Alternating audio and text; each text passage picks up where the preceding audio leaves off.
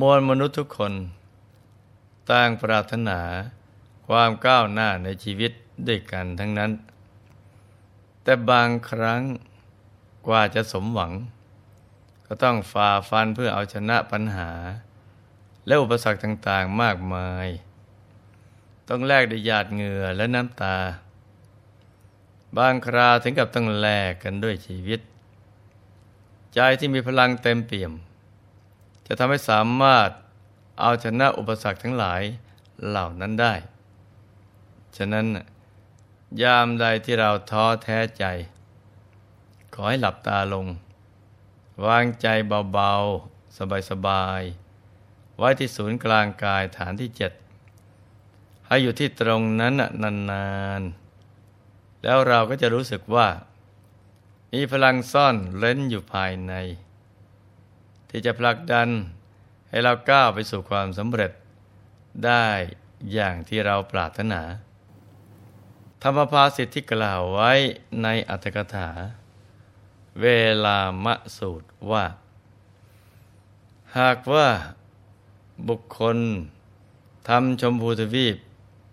ให้เป็นพื้นลาบเรียบเสมอกัน เช่นกับหน้ากลอง ปูลาดบัลลังก์ตั้งแต่ต้นแล้ว พึงให้พระอริยบุคคลนั่งณที่นั้น มีโสดาบันบุคคลสิบแถว สกทาคามีบุคคลห้าแถว อนาคามีบุคคลสองแถวครึ่ง พระขีณศพหนึ่งแถวครึ่ง พระปัจเจกพุทธเจ้าหนึ่งแถว ทานที่ บุคคลถวายจำเพาะแด่พระสัมมาสัมพุทธเจ้า มีผลมากกว่าทานที่ถวายแล้ว แก่พระอริยบุคคลประมาณเท่านี้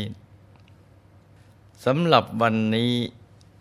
หลวงพ่อจะได้นำเรื่องราวการนำทานของเวลามาพราม ที่ได้ติดค้างเอาไว้เมื่อครั้งที่แล้ว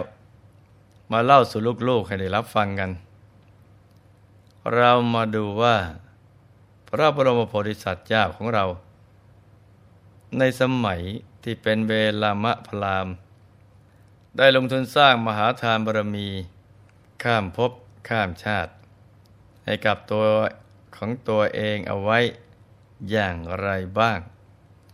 เรื่องก็มีอยู่ว่า ในอดีต เวลามพราม ได้ถือกำเนิดเป็นลูกของปุโรหิตในเมืองพาราณสี พอเติบโตก็ได้ไปเรียนศิลปวิทยา ที่สำนักตากศิลาร้อมกับราชกุมาร กรุงพาราณสี และราชกุมารจากทั่วทั้งชมพูทวีปเนื่องจากท่านเป็นผู้มีสติปัญญาเฉียบแหลมมาก แม้เรียนหลังพระกุมาร ซึ่งเป็นโอรสของพระราชาจากเมืองต่างๆ แต่ก็เรียนจบภายในสามปี ซึ่งตามปกติต้องเรียนกันนานถึง 16 ปี อาจารย์รู้ว่า ศิลปะของเวลามกุมารคล่องแคล่วแล้ว จึงบอกให้ลูกศิษย์ทุกคน พร้อมใจกันไปเรียนศิลปะกับเวลามะกุมารทำให้เวลามะมีลูกศิษย์ซึ่งเป็นโอรสของเจ้าเมืองต่างๆ มากถึง 84,000 คน เมื่อลูกศิษย์แต่ละคนเรียนสำเร็จแล้ว ก็แยกย้ายกันกลับไปพนครของตนเอง ส่วนเวลามกุมาร พร้อมกับพระราชโอรส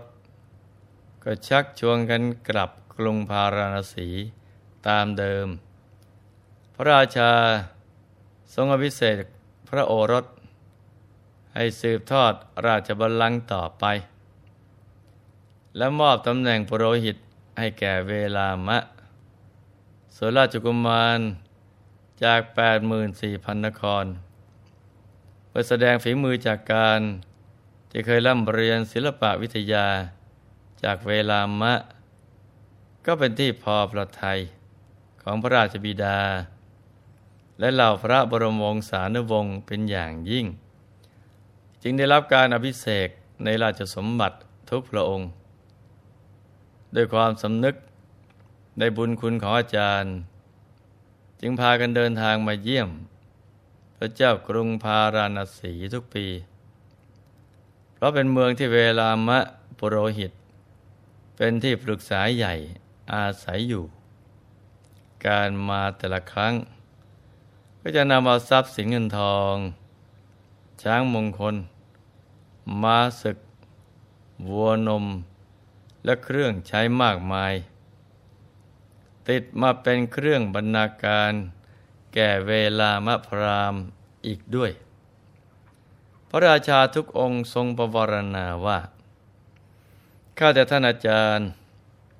ท่านต้องการสิ่งใดก็จงบอกมาเถิด พวกเราจะช่วยกันจัดหามาให้ เวลามะปุโรหิตเห็นว่า สมบัติเหล่านี้ มีมากมายเหลือเกิน จะใช้จ่ายอย่างไรก็ไม่มีวันหมดสิ้น ถึงเวลาแล้วที่เราจะต้องทำทาน สั่งสมบุญกุศลให้กับตัวเอง เพื่อจะได้เป็นสเสบียงติดตัวข้ามภพข้ามชาติ อีกทั้งในปัจจุบันยังมีเพื่อนร่วมโลกอีกมากมาย ที่ยังมีความลำบากในการแสวงหาอาหาร และสมบัติมาหล่อเลี้ยงตัวเองและครอบครัว เมื่อตั้งใจมั่นอย่างนั้นแล้ว ท่านก็ให้เปิดประตูห้อง ที่เต็มไปด้วยรัตนเจ็ดตรวจดูทรัพย์ที่เก็บไว้ถึงเจ็ดชั่วตระกูล อีกทั้งสมบัติที่เกิดขึ้นใหม่ในปัจจุบัน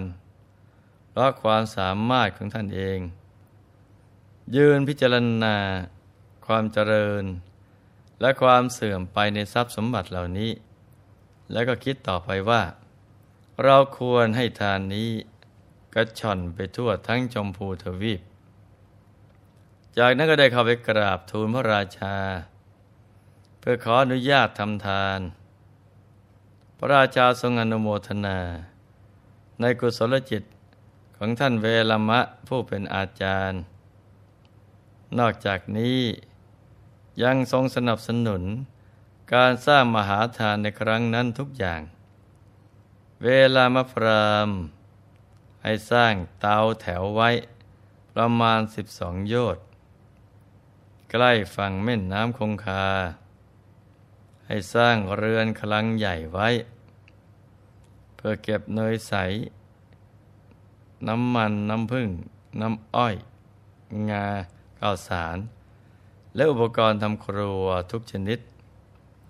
ตั้งไว้ตามจุดต่างๆ ได้จัดหัวหน้าชุดบริจาคออกเป็นแปดหมื่นกว่าคน เอาไว้ตามจุดแจกอาหารให้กับมหาชน เมื่อจัดแจงสิ่งของสำหรับแจกเรียบร้อยแล้ว ก็ให้คนตีกลองประกาศไปทั่วพระนครว่า ท่านทั้งหลาย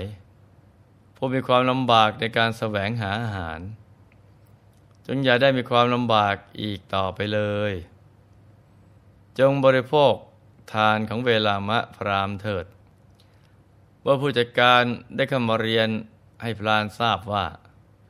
ทุกอย่างนะพร้อมแล้ว เวลามะก็นุ่งผ้าใหม่เฉวียงบ่า ตอบแต่งด้วยเครื่องประดับทุกอย่าง เติมน้ำมีสีแก้วผลึก ให้เต็มน้ำเต้าทอง ท่านได้ทำสัจจะกริยาว่า ท่านในโลกนี้เนะี่ยยังมีทักขินในยบุคคล ผู้สมควรรับทานนี้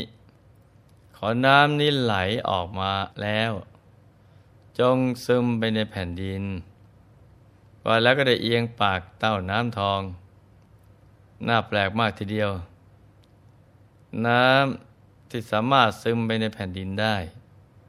กลับเป็นเหมือนกับถูกขังอยู่ในแก้วน้ำไม่ไหลไปที่ไหนเลย ถึงกระนั้นพระโพธิสัตว์ก็ไม่ได้เดือดร้อนว่าชมพูทวีป ว่างเปล่า ไม่มีแม่บุคคลเพียงคนเดียว ที่ควรรับทักษิณาทาน จากนั้นท่านก็อธิษฐานจิตต่อไปว่า ถ้าทักกินาทานจะบริสุทธิ์ฝ่ายทายก ขอน้ำที่ไหลออกแล้ว จงซึมไปในแผ่นดินเถิด ทันทีที่ลินน้ำลง น้ำก็ไหลซึมไปในแผ่นดินจนหมดสิ้น พรามเห็นว่า อย่างน้อยตัวเองก็บริสุทธิ์ใจที่ได้ให้ทาน จึงทำจิตจะเป็นกุศล ท่านเริ่มให้คนแจกทาน ให้ข้าวต้ม ในเวลาข้าวต้ม ให้ของเคี้ยวในเวลาของเคี้ยว ให้อาหารในเวลาอาหาร พระบริษัทได้ให้ทานทุกชนิด ไม่มีสิ่งใดขาดตกบกพร่องเลยท่านได้ทำถาดทอง แล้วส่งข่าวไปบอกพระราชา 84,000 องค์ ให้ช่วยร่วมบุญในการบริจาคถาดทองด้วย ระราชาทั้งหมดก็ส่งถาดทอง มาร่วมในการบริจาค องค์ละ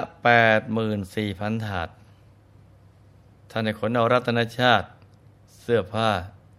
เครื่องนุ่งห่มและเครื่องประดับ ที่พระราชานำมามอบให้เป็นบรรณาการนำมาบริจาคจนหมด การบริจาคทานของเวลามะโพธิสัตว์นั้น ได้ลือกระชอนไปทั่วชมพูทวีป ท่านได้สั่งสมบุญจนตลอดชีวิตแล้ว ครั้นละโลกไปแล้ว ก็ได้ไปสู่สุคติ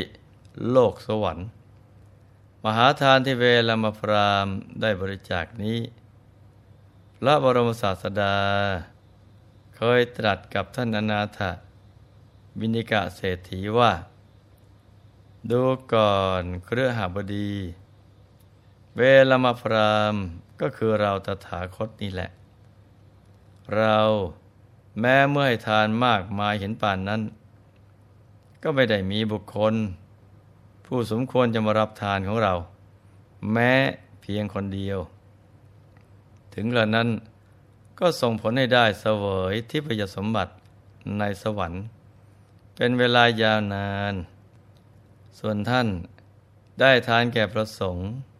มีพระพุทธเจ้าเป็นประมุข นับว่าได้โอกาสอันเลิศแล้ว เพราะฉะนั้นจงยินดีในการให้ทานต่อไปเถิด จากเรื่องนี้เนะี่ยเราก็จะเห็นว่า ความถึงพร้อมแห่งขณะสมัยนะ่ะสำคัญมาก โอกาสแห่งการให้ทานที่ทำแล้ว ให้ได้ผลมากมายเกินควรเกินคาด ซึ่งถือว่าเป็นโอกาสทองของชีวิต เป็นสิ่งที่ไม่ใช่จะหาได้ง่ายๆเลย เหมือนอย่างเวลามาพรามผู้รักในการให้ทานจนตลอดชีวิต แต่ไม่มีเนื้อนาบุญมารับทาน ส่วนพวกเราทั้งหลาย ได้โอกาสอันประเสริฐนี้แล้ว คือวัตถุทานของเราก็มีอยู่พระสงฆ์ผู้เป็นเนื้อนาบุญอันเลิศก็มีอยู่ เหลือแต่กุศลเจตนาของเราเองเท่านั้น ก็ให้เร่งรีบสั่งสมบุญกันให้มากนะจ๊ะ อย่าให้อะไรนั้นมาเป็นอุปสรรค ในการทำความดีของเราเลย เราต้องไม่ลืมว่า ช่วงชีวิตหนึ่งของคนเรานั้นสั้นนัก การที่จะลงทุนทำอะไรสักอย่าง จะต้องใครครวญให้ดี พื่อให้คุ้มค่ากับการลงทุน ที่ทุ่มทำลงไป เพราะนั่นหมายถึงชีวิต แล้วโอกาสที่เราต้องสูญเสียไป การทำทานรักษาศีลจเจริญภาวนา เป็นการลงทุนที่คุ้มค่าที่สุด ซึ่งสามารถเก็บเกี่ยวผลกำไรในปัจจุบัน และเอาไว้ใช้ในภพชาติต่อไปได้ โดยไม่ต้องเสี่ยงกับภาวะการขาดทุน อันเนื่องมาจากการแปรปรวนทางเศรษฐกิจ ดังนั้นในช่วงเข้าพรรษานี้นะให้ลูกๆทุกคน มันสั่งสมบุญให้กับตัวเอง ให้ได้มากที่สุดกันนะจ๊ะ ในที่สุดนี้ หลวงพ่อขออำนวยพร ให้ทุกท่าน มีแต่ความสุข ความเจริญรุ่งเรือง ให้ประสบความสำเร็จในชีวิต ในธุรกิจการงานและสิ่งที่พึงปรารถนา ให้มีมหาสมบัติจักรพรรดิตักไม่พร่องบังเกิดขึ้น เอาไว้ใช้สร้างบารมีอย่างไม่รู้หมดสิ้น ให้มีสุขภาพพรานามัยที่แข็งแรง มีอายุขายยืนยาว ได้สร้างบารมีกันไปนานๆ ให้ครอบครัวอยู่เย็นเป็นสุข เป็นครอบครัวแก้ว ครอบครัวธรรมกาย ครอบครัวตัวอย่างของโลก ให้มีดวงปัญญาสว่างสวัย ได้เข้าถึงพระธรรมกาย โดยง่ายได้เร็วพลัน จงทุกท่านเธอธรรมกาย